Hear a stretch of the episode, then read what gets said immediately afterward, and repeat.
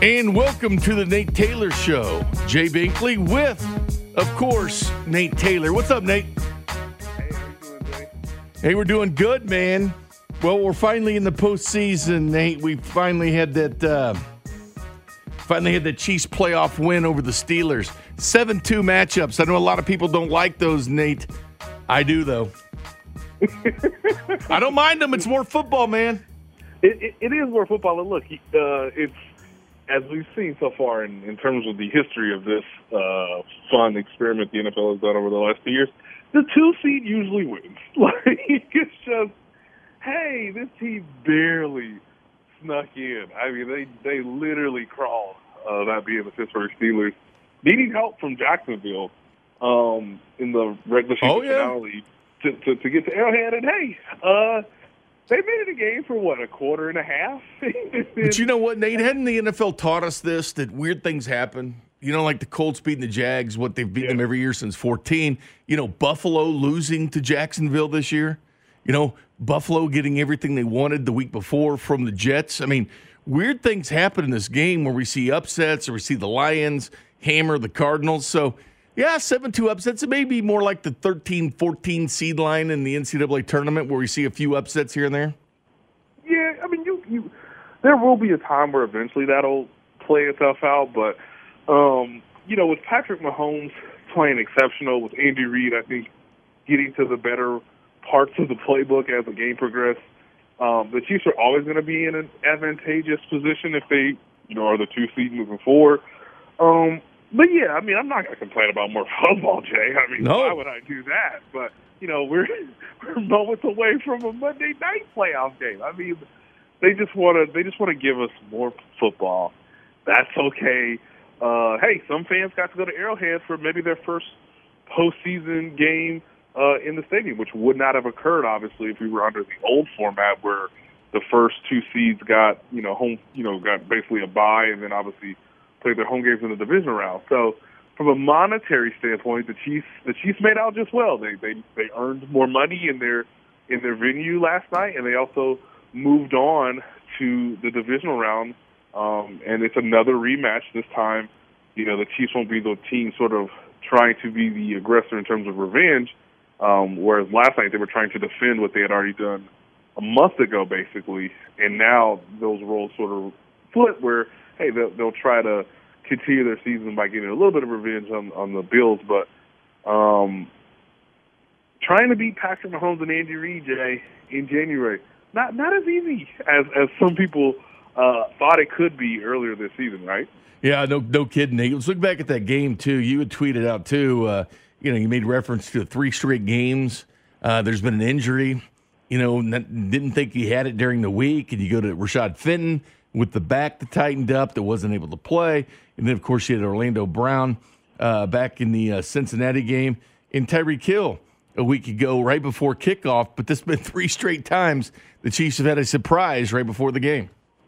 It, it is, Jay, and it, it is starting to get concerning because you're you're if, if this is the biggest sign yet that there's true attrition playing football every year into late January. Um, obviously, we've said it before, Jay. The Chiefs have played almost every game possible on the schedule um, from the 2018 season moving on. They've only missed the 2018 Super Bowl. They're going to try to be the fourth team in NFL history to get to three straight Super Bowls. Uh, that involves you putting a lot of stress and demand on your body um, when the intensity only rises with each step apart to the postseason. So uh, it sounds today like Rashad Fenton was was just a late time scratch, primarily held you know holding him out for precautionary reasons. The hope is that he will be able to practice later this week and then obviously play against the Buffalo Bills. But Jay, you're right. It'll be it'll be huge news if the Chiefs just get through warm ups on Sunday and nobody's a scratch, nobody's injured, everybody's you know loose and ready to go. Uh, I'm to tell you what they kind of need everybody on their active roster against this Buffalo Bills team. Well, they, they will. And we'll talk about that Buffalo game here in just a second. But looking back, I want to get your opinion on this. This was asked uh, to Andy Reid today. I think Pete Sweeney asked it uh, of Andy. Yeah, it's, I mean, listen, that's a good problem to have. So we'll just see how it all plays out. I, Um, Darrel, he tried to go, uh, but he's having a hard time pushing off that toe. Um, we're fortunate to have a number of running backs that we feel are are good good runners. And, um, you know, Gore's another one, and and then you know we'll just see about Clyde. You know what we get get from him. So what do you think of that, Nate? Uh, McKinnon looked fresh, man. He looked good. I know he was on the IR with the hamstring earlier this year, but this time of year, and he was asked, you know, does McKinnon get more playing time now if you know Clyde's going to be working himself back from the shoulder and with the toe of Darrel Williams, but you know, you do have to dance with what you got right now, and right now McKinnon has been a just a spark for this offense. Yes, yes, yes. I, you know, Jay, I just wrote about him in the Athletic, which people can go look online. But I, it, it's hard to to remove the amount of touches and the production that came out of Jerick McKinnon last night. Um, 142 yards from scrimmage. Uh, that's a career high for Jerick McKinnon. He had his first receiving touchdown in postseason play. Um, and one thing that I did today, Jay, and I, I back and it's in the article, um, but everybody kind of remembers how dynamic and how much of a dual threat rushing and receiving that Damien uh, Williams was during the 2019 championship run, right? He had three pretty impressive performances in the postseason. He kind of became that third weapon uh, with Tyreek Hill and Travis Kelce obviously leading the way with Patrick Mahomes. And the 142 scrimmage yards from yesterday's game, Jay, that's more than any postseason game Damien Williams had with the Chiefs, and that includes that 133 yard performance in Super Bowl 54. So, um, if Jerick McKinnon can replicate this against the Buffalo Bills, uh, the Chiefs will be just as you know just as dangerous, perhaps even more so um, in the divisional round. But there's there's a slight chance that hey, maybe Clyde Edwards-Helaire is available. Maybe you know Darrel Williams was a little bit better with his toe um, because Andy Reid said he had difficulty sort of planting and accelerating off of it. But if you get those guys back, that's great. That's an added bonus. But I, I agree with you. I don't. I think you ride Jerick McKinnon as long as he's playing this well. And it's impressive to me that coming off the hamstring injury that you mentioned, he had his best game of the season, you know, in the playoffs, which is which is rare. You know what? Another guy, too, and I was watching NFL Network this morning when they were giving out game balls in the weekend, and obviously Josh Allen's going to get a bunch. That was a, a great game by Josh Allen, but the Chiefs were like kind of like, hold my beer as Mahomes goes out there and scores on six straight drives. It took a while to wind up, but Patrick Mahomes was absolutely brilliant in this game. Five touchdown passes in the span of 10:30 of game time. That's from uh, ESPN Stats and Info. Tom Brady is the next fastest did it under just 25 minutes in 2011. He becomes the first quarterback in history with 400 yards and five touchdown passes in the postseason. And Ben Roethlisberger was the other one, but lost the game to the Jaguars. But Mahomes was simply brilliant in this game. He really was, and it's it's it's crazy, Jay, that on the same field where you have T.J. Watt, who uh, tied the NFL record for the most sacks in a single season. Um, the Steelers also have Cam Heyward, who is an all-pro defensive tackle, um, in some respects comparable to what Chris Jones provides in the middle. And then you have Minkah Fitzpatrick, who's been a former all-pro safety, and none of it matters. Like Patrick Mahomes, yet again, proves that uh, it's really hard to beat him in late January in Arrowhead. And what really made me marvel is his ability to scramble within the pocket, to have complete control when he extended a play. Obviously, the 48-yard touchdown to, uh, to Travis Kelce to end the first half, which I believe was really the most impactful play of the game because it sort of broke the Steelers' spirit. Instead of going into halftime down just 14-7, you're down 21-7, um, and you kind of know at that point that everything you've thrown at Mahomes, he's seen it, and it's just not going to work from this point on. Um, but he was excellent with his accuracy, with his touch, and he spread the ball around in a way that I think is going to be required moving forward. Obviously, we've talked already about Jerick McKinnon having a great day. Uh, I thought Mecole Hardman was excellent, both as a receiver and a uh, punt returner.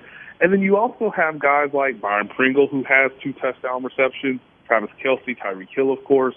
Um, and so if he can read your defense find the open man and get them the ball in space, uh, this Chiefs offense can go toe to toe with anybody in the NFL, and that's because they have the most talented quarterback who showed why he's so talented against the Steelers.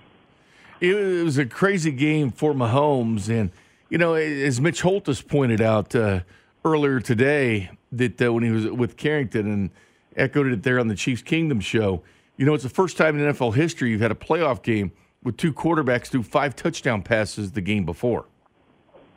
That's that is just that's incredible. I mean, there might be a lot of people who say, "Oh, the things Josh Allen can do are very unique.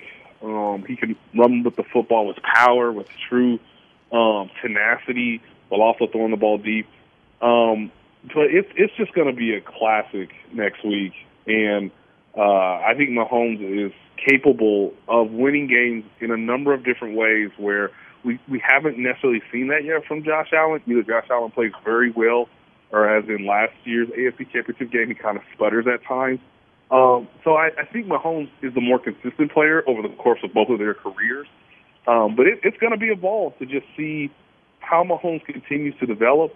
And, you know, one thing that I know we're going to talk about more, Jay, is the, the play calling – was so diverse, it was so unique, and Mahomes could execute all of it. It's not a challenge for him to say, okay, one pass is underhanded.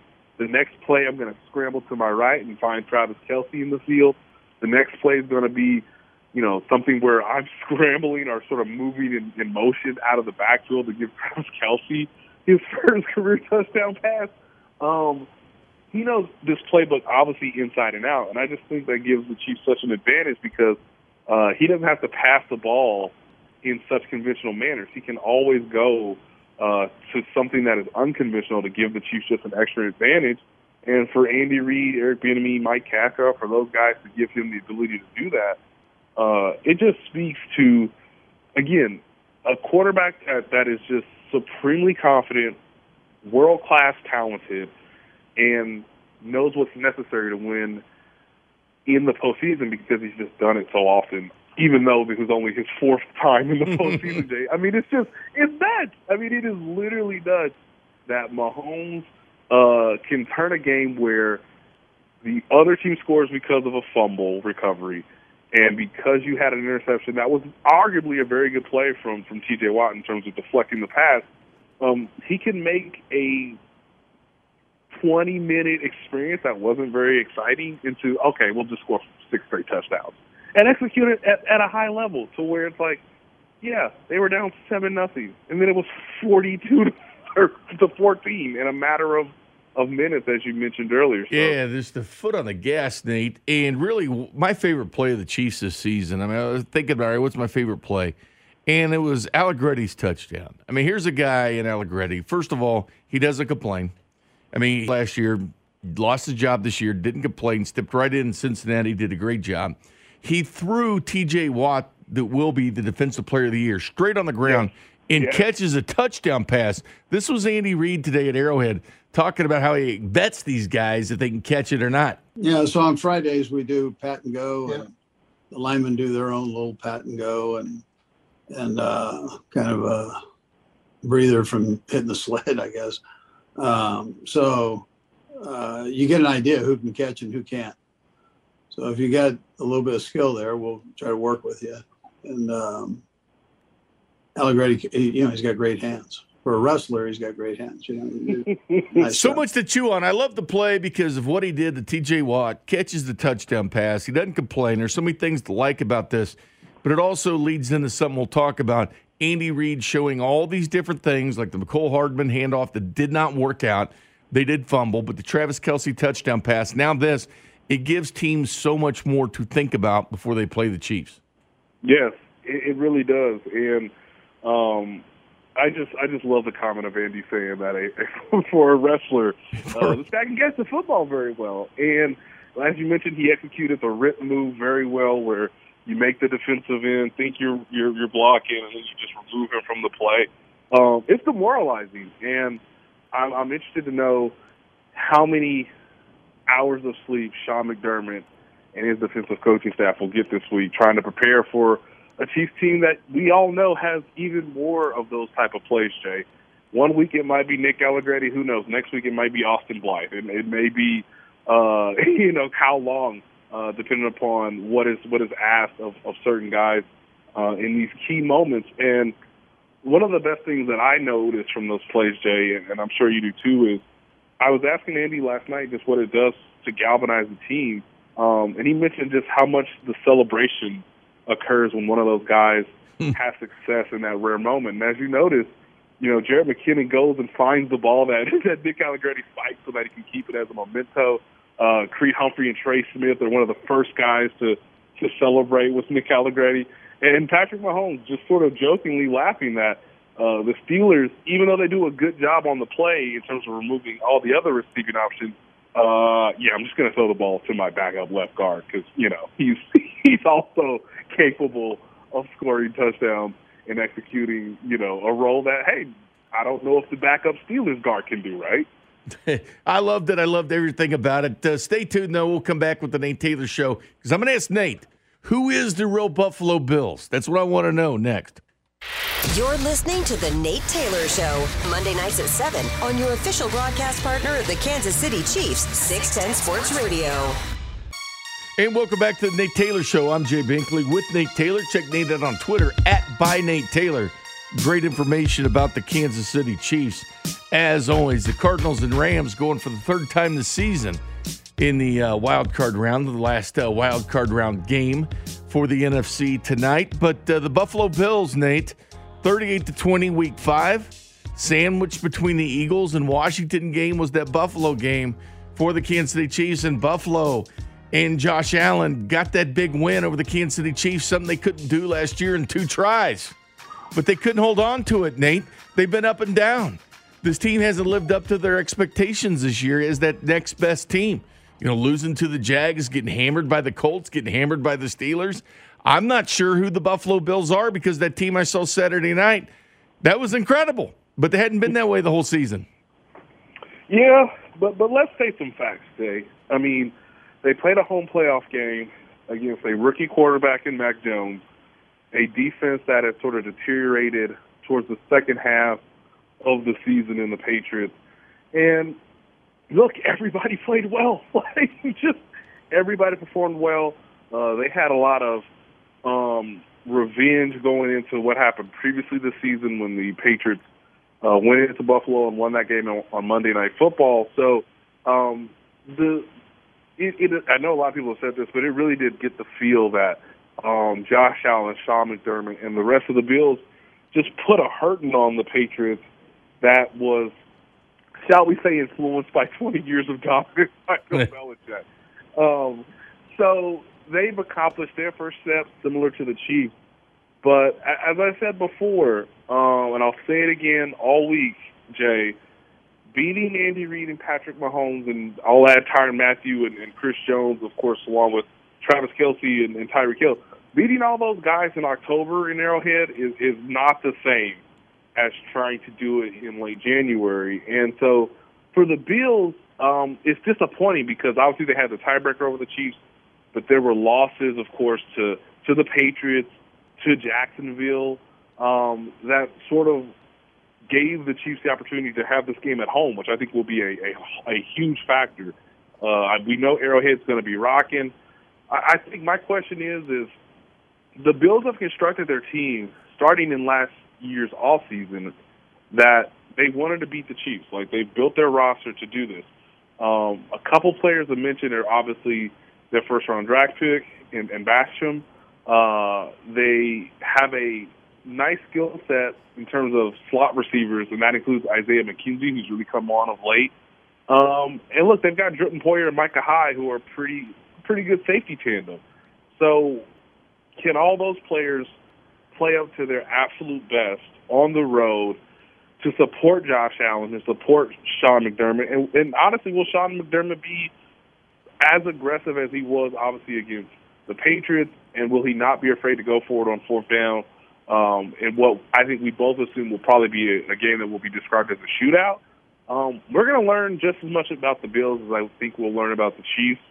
Um, but handling the Patriots uh, is one thing. Trying to beat the Chiefs uh, in trying to get yourself to an AFC Championship game. That that's just going to be harder. Um, and so I'm, I'm interested to know how much did the previous year's experience help the Bills, and does it close the gap between them and the Chiefs, or did the Chiefs sort of extend the gap yet again because they have championship pedigree themselves? I mean, who's their best win? I mean, it's obviously the Chiefs, the Patriots, the best wins for them, but they they've lost to some teams like we said, the Colts Yeah. or the Steelers. They lost to the Titans. They lost a bunch of these games. The Chiefs had four turnovers in that game in Week Five. Four turnovers. They didn't have any. So eh, will the Chiefs be able to force a turnover on this Buffalo Bills team in front of well, a hostile crowd? Where let's face it, this team's given up ten point eight points a game defensively the last six. Yeah, and look, they didn't have a. The Chiefs did not have a, as as nearly as good of a pass rush as they as they do now, right? Um, Chris Jones was dealing with a wrist injury, I believe, at the time. Frank Clark was coming back from the hamstring injuries that he had starting all the way back to training camp. Melvin Ingram was not on the team, Jay. Big Uh, difference. you know, even Jarran Reed wasn't playing as well as he is now. Uh, Tershawn Wharton had a very good game last night um, in getting pressure and sort of collapsing the pocket on Ben Roethlisberger. Um, the Chiefs did not get any sacks against Josh Allen, but I also think they didn't pressure him as much as they wanted to in the first matchup, and so that's going to be a big key.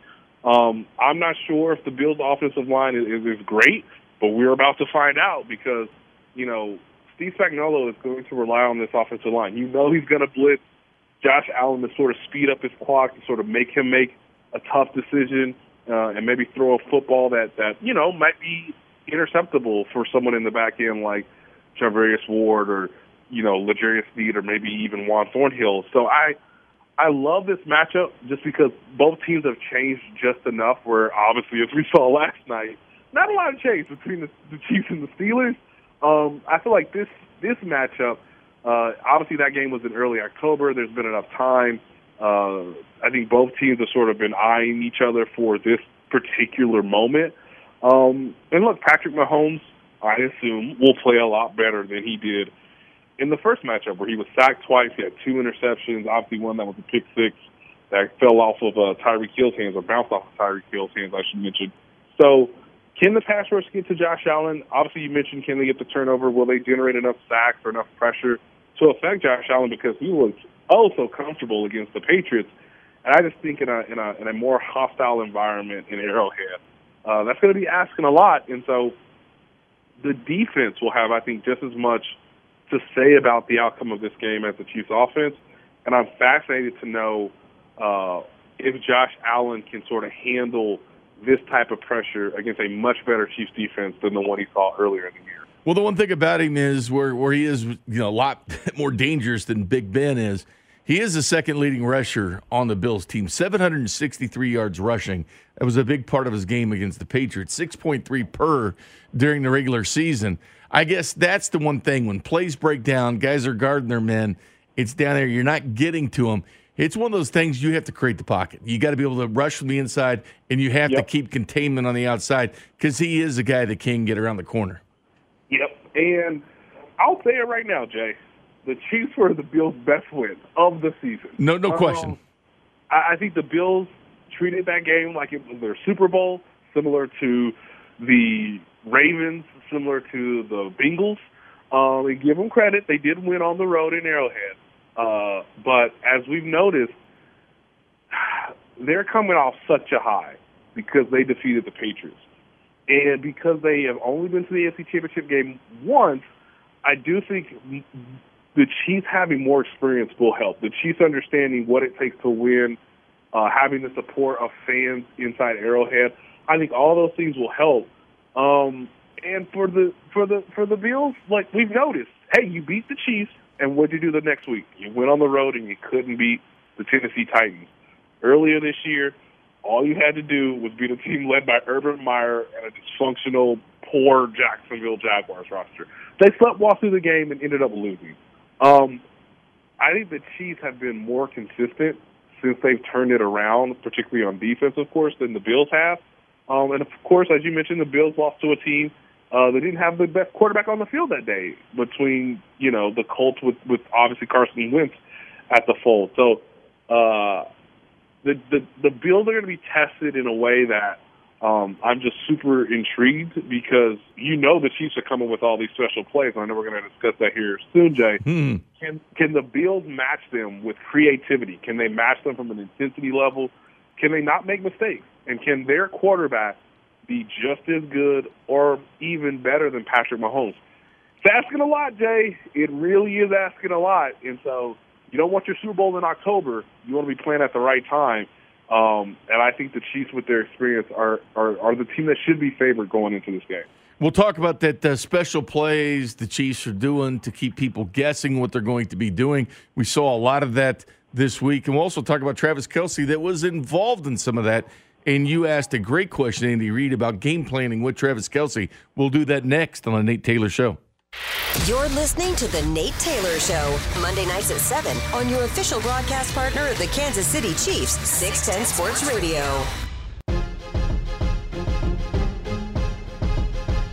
And welcome back to the Nate Taylor Show. Jay Binkley with Nate Taylor. By the way, check out uh, at by Nate Taylor on Twitter. He's got a new story out about the uh, Kansas City Chiefs and their running back situations. All right, Nate, uh, I did find it interesting when Andy Reid was asked today about giving teams different look. We saw the Mecole Hardman in the Wildcat taking the snap, resulted in the fumble. We saw the shovel pass to McKinnon at the goal line. We saw the pass by Travis Kelce as well. And we saw the Allegretti touchdown. So, giving teams a lot of things to look at. Here's Andy Reid about just that. I guess it's twofold. I, yeah, other teams have to prep for it, but we we do these on an individual basis for that team. So, in a lot of cases, uh, the pass at Kelce was individual for that group.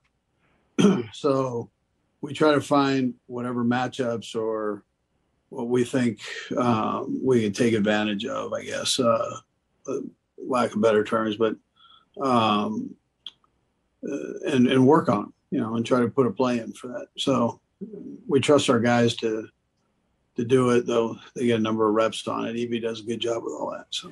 And Nate, uh, so he did say it gives the teams different looks. He did mention something on the Kelce touchdown pass. He said, hey, Mahomes is open on the side because Mahomes waved his arm. That was intentional because Kelce had one guy to throw to. he didn't trust the pass for other. He had one guy to throw to, and he did it, and they got a touchdown and became the first tight end ever to have a 100 yards, a touchdown pass, and a touchdown catch in a game. But they certainly are very creative. I know the Hardman thing didn't work out. They thought it would, but they gave it a shot to spark the offense.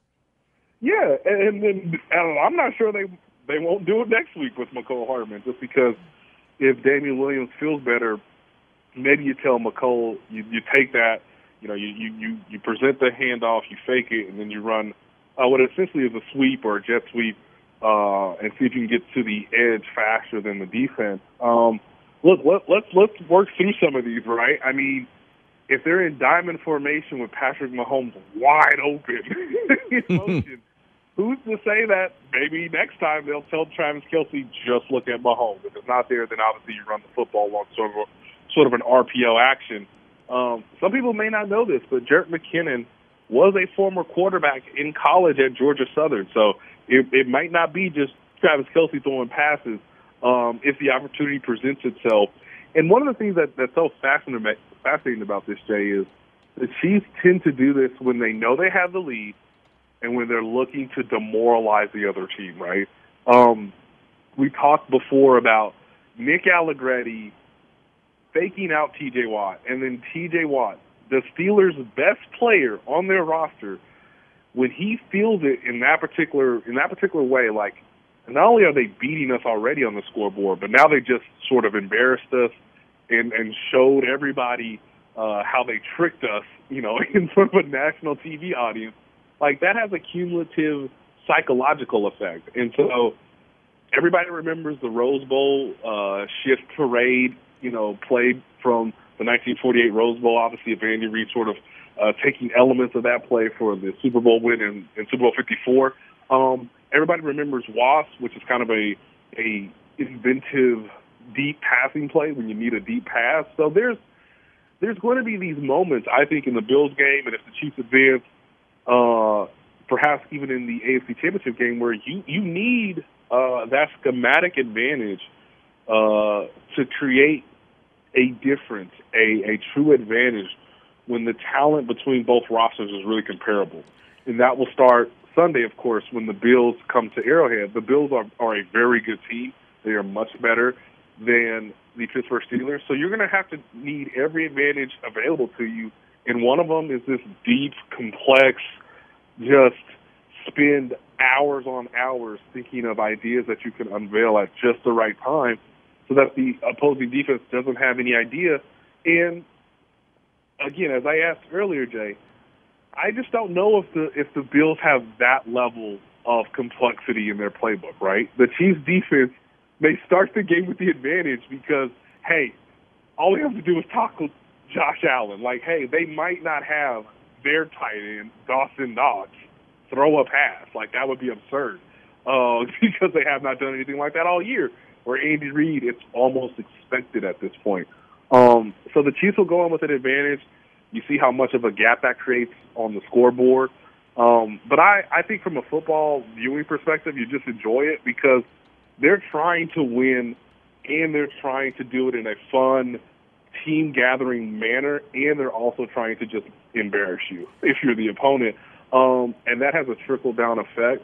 Uh, that can be the difference between you moving forward and, and, and not. I I just love the idea that we don't know what's next, and they do, and we don't know as as as what's coming just as much as the Buffalo Bills. it's one of the it's one of the rare things where like every fan in the stadium where everybody's sitting on their couch is like, I have no idea what's coming next, and that's that's kind of where the Buffalo Bills are too. Well, Jerick McKinnon, the five-nine quarterback at Georgia Southern, did have 11 touchdown passes, like you said, Nate. He did a lot of his damage on the ground as a running quarterback, but did have 11 touchdown passes in two years at Georgia Southern. By the way, uh, Odell Beckham just scored a touchdown, putting the Rams up seven to nothing. But I thought this was a really good question by you about Travis Kelce to Andy Reid today in his uh, weekly press conference. And Andy, with someone like Travis's talent, abilities, obviously his uh, leadership in terms of obviously being in the playoffs so often. I just wonder what he does for you from a game plan standpoint. Uh, obviously, you have your offensive line, you know who your quarterback's going to be, but what does Kelce provide that uh, maybe the average tight end would not give you in a, in a, sort of a game planning scenario?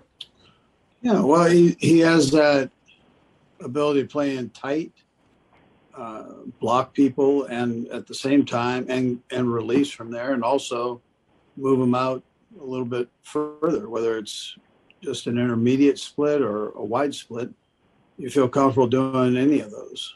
And, uh, then he has a great sense for space and how to work in space, get himself open. And again, it helps that the quarterback likes him. So I mean, that they, they work well together on that, trust each other. And they did like each other. That 48 yard touchdown to Travis Kelce. Unbelievable eight 100 yard receiving games for uh, Jerry Rice in his career, seven for Travis Kelce. I mean, what this guy does is unbelievable. But the game planning with the Travis Kelce, our team's going to stop him or not. They try to, but they don't. Exactly. And you're going to read a little bit more about this. All right. All right. In a, in a website called theathletic.com later this week. Okay. Uh, I, have been working on a, on a Travis Kelce feature for a while now just because um, any, everything that Andy said is true. Uh, they could put Travis Kelce anywhere. That's not one of the offensive lineman positions, and you would not scoff at it. Like they could put him at running back. I mean, last year, um, unfortunately, when Anthony Sherman uh, was on the COVID list, they did put Travis Kelsey as the fullback, and he led blocks for you know Clyde Edwards-Helaire. Like you could put him at any position. Obviously, quarterback last night, um, but because he's been a part of the offense, because he's been a part of the team since uh, Andy Reid's been with the Chiefs, which is which is something I think fans maybe don't quite think about all the time. Is that Travis Kelce is the longest tenured player on the team. Uh, he was drafted in 2013, the first year that Andy Reid uh, was hired with the Chiefs. I mean, he joined the Chiefs, I should say. So he's he's been with Andy Reid for just about every game uh, of their tenure together. And I, I think yes, Patrick Mahomes uh, turns the Chiefs into a into a you know a spaceship basically. But Travis Kelce is someone who will go down in NFL history as just one of the best skill position players ever. I mean, it's it's it's wild, Jay, that Travis Kelce is in the same paragraph as Jerry Rice. Like it's, it's just right there behind him. It's crazy. It's it's, it's it's crazy. And because the NFL is a pass happy league, and because you have Patrick Mahomes, he might tie Jerry Rice on Sunday, y'all. He might have his eighth 100 yard receiving game in the postseason, which is really hard to do because the Buffalo Bills, of course, are like, well, every third down, you kind of got to start with Travis Kelce. Every red zone play, well, where's Travis Kelce? Every, I mean, wherever he is on the field, I always try to keep my eyes there because what he does helps Patrick make decisions. And then, of course, when it's second, excuse me, when it's third and 20, um, I'm not necessarily looking at Tyreek Hill. We're using Tyreek Hill to set up Travis Kelce. And I don't know how many times in NFL history a team has been like on third and 20, we're setting up our deep threat. We're using our deep threat to set up our all world tight end. Like it's just, it's, it's, it's, it's remarkable. Um, and so I'm glad Andy uh, gave as good of an answer as he could, just because um, there's no one like Travis Kelce. His name is not George Kittle. His name is not Shannon Sharpe. His name is not Rob Gronkowski. None of those guys can do exactly what Travis Kelce can do in this offense. No question. Played in his 13th playoff game with Daniel Sorensen and James Winchester. They all have 13 playoff games, and Anthony Sherman there as well with 13 playoff games. Coming up next, don't forget Jay Southland Tow Service text line. Hashtag Ask Nate. I'll ask Nate questions, and I'll get his opinion on the uh, Bengals Titans game. And if the Chiefs do get past the Bills, who would be their next opponent? We'll discuss that next on the Nate Taylor Show. You're listening to The Nate Taylor Show, Monday nights at 7 on your official broadcast partner of the Kansas City Chiefs, 610 Sports Radio. And welcome back to the Nate Taylor Show. Jay Binkley with Nate Taylor. Nate, uh, Cardinals not looking so good here in the first quarter early on against the Rams, but uh, got a big game in the AFC despite the Chiefs and Bills. That's the game of the weekend with with uh, what we're going to see Sunday night, but also the Bengals and the Titans. Do the Bengals have enough to be able to upset the Titans on the road? Uh, it should be a really intriguing game, and I think for Chiefs fans, it'll be uh, confiding and a little bit perplexing because uh, you're probably wanting to root for the Eagles because uh, if they win, then all the Chiefs have to do on Sunday is win to host the fourth straight AFC Championship game at Arrowhead Stadium, something that's never been done in NFL history, of course. Um, but look, there's obviously wild speculation as to whether or not Derrick Henry, the, the superstar running back for the Titans, will be available. Um, I think you know, Ryan Tannehill is a very, very good quarterback. Um, I get the sense that uh, A.J. Brown could have a great game, but Ja'Marr Chase could have a great game too. I mean, he's been excellent over the last month. Um, and you'll see a little bit more from the Cincinnati Bengals, right? Their two biggest wins of the season have been at home, obviously against the Chiefs, and then over the weekend against the Las Vegas Raiders. Now, the Raiders had a lot of penalties, um, and I think Tennessee is a more disciplined team. Uh, and so it'll it'll be just as close to the game, I think, as it will be between the Chiefs and the Bills. But I think Chiefs fans are going to have to come to terms with you. You probably want Joe Burrow hmm. and a shaky a shaky defense in Cincinnati to somehow come through that game uh, because the Tennessee Titans have a more experienced coach in Mike Vrabel, they have a more experienced quarterback in Ryan Tannehill, and there is nobody uh, on the Cincinnati Bengals, even though Joe Mixon is good. There's nobody like a young, fresh healthy Derrick Henry, if that is indeed the case, uh, for the Tennessee Titans. So um, that'll be a fascinating game. I think either team can win, but Chiefs fans should want another AFC Championship game at Arrowhead um, because the Chiefs have only lost once at Arrowhead in the postseason with Patrick Mahomes, and obviously that was in 2018 when they lost to Tom Brady, Bill Belichick, and the New England Patriots. There's uh, eight job openings, and this leads me into my question from the text line 816. Ask Nate. Is this the year for EB? Now he has the one interview. Out of all these eight jobs, he's got one interview with the Denver Broncos. Andy Reid thinks this is the year he gets one of those nods. Again, we'll see if the interviews line up. Teams have been interviewing uh, coaches. He does have the Broncos interview. Uh, that's it out of the eight teams. But is this a year for EB? Because I certainly hope he's in consideration for some of these jobs. I hope so too. And I'll give one team as sort of a example that they haven't requested Eric Bieniemy yet, but I think there's a chance that they will uh, do their due diligence, similar to the to the Denver Broncos. I think that team might be the Minnesota Vikings, and they are, in some aspects, one of the more appealing openings right now. Uh, I think Denver will probably go elsewhere. Uh, they'll probably, you know, the, the the rumors right now is that Dan Quinn, the defensive coordinator for the Dallas Cowboys, whose season unfortunately ended yesterday, uh, that he appears to be the leading candidate right now for the Denver Broncos, given some of the relationships between him and their new general manager in Denver. And then, of course, uh, I think the Vikings are a possible choice just because um, when Adrian Peterson was their star running back, uh, Eric Bieniemy was their running backs coach. He is familiar with the organization. He's familiar with ownership in Minneapolis. Uh, the Vikings have also requested to interview Ryan Poles, who is one of the leading front office candidates from the Kansas City Chiefs. Obviously, they're, uh, I believe, their player uh, personnel director right now. So um, there's a chance that the Vikings need a general manager and a head coach. We've seen teams in the past uh, make those hires in tandem from a other organization that's been wildly successful. The Chiefs sort of fit that description. Um, but I think the Vikings would be a nice landing spot for Eric Bieniemy. Um, I know that there are other jobs like Jacksonville, who's already interviewed him before.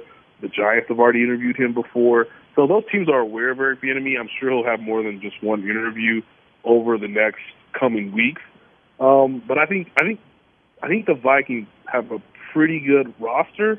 Uh, they lost a lot of close games over the course of this past season, and so if they make the right moves and they have the right coach, uh, perhaps they're in the playoffs sooner than people think.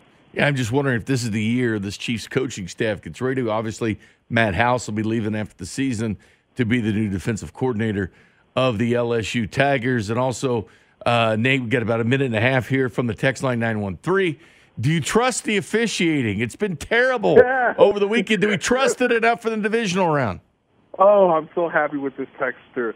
Um, all you can do is pray. Like you, me, everybody, Jay. All we can do is is pray. Uh, it was fascinating to me that that you know there were some uh, there were some issues from the officiating crew in Cincinnati over the weekend. Obviously, everybody knows what happened with Dallas and uh, them not getting one shot at the end zone because you know an official's running 60 yards down the field, um, not realizing what the what the what the Cowboys are going to do. So the Chiefs got through the first round.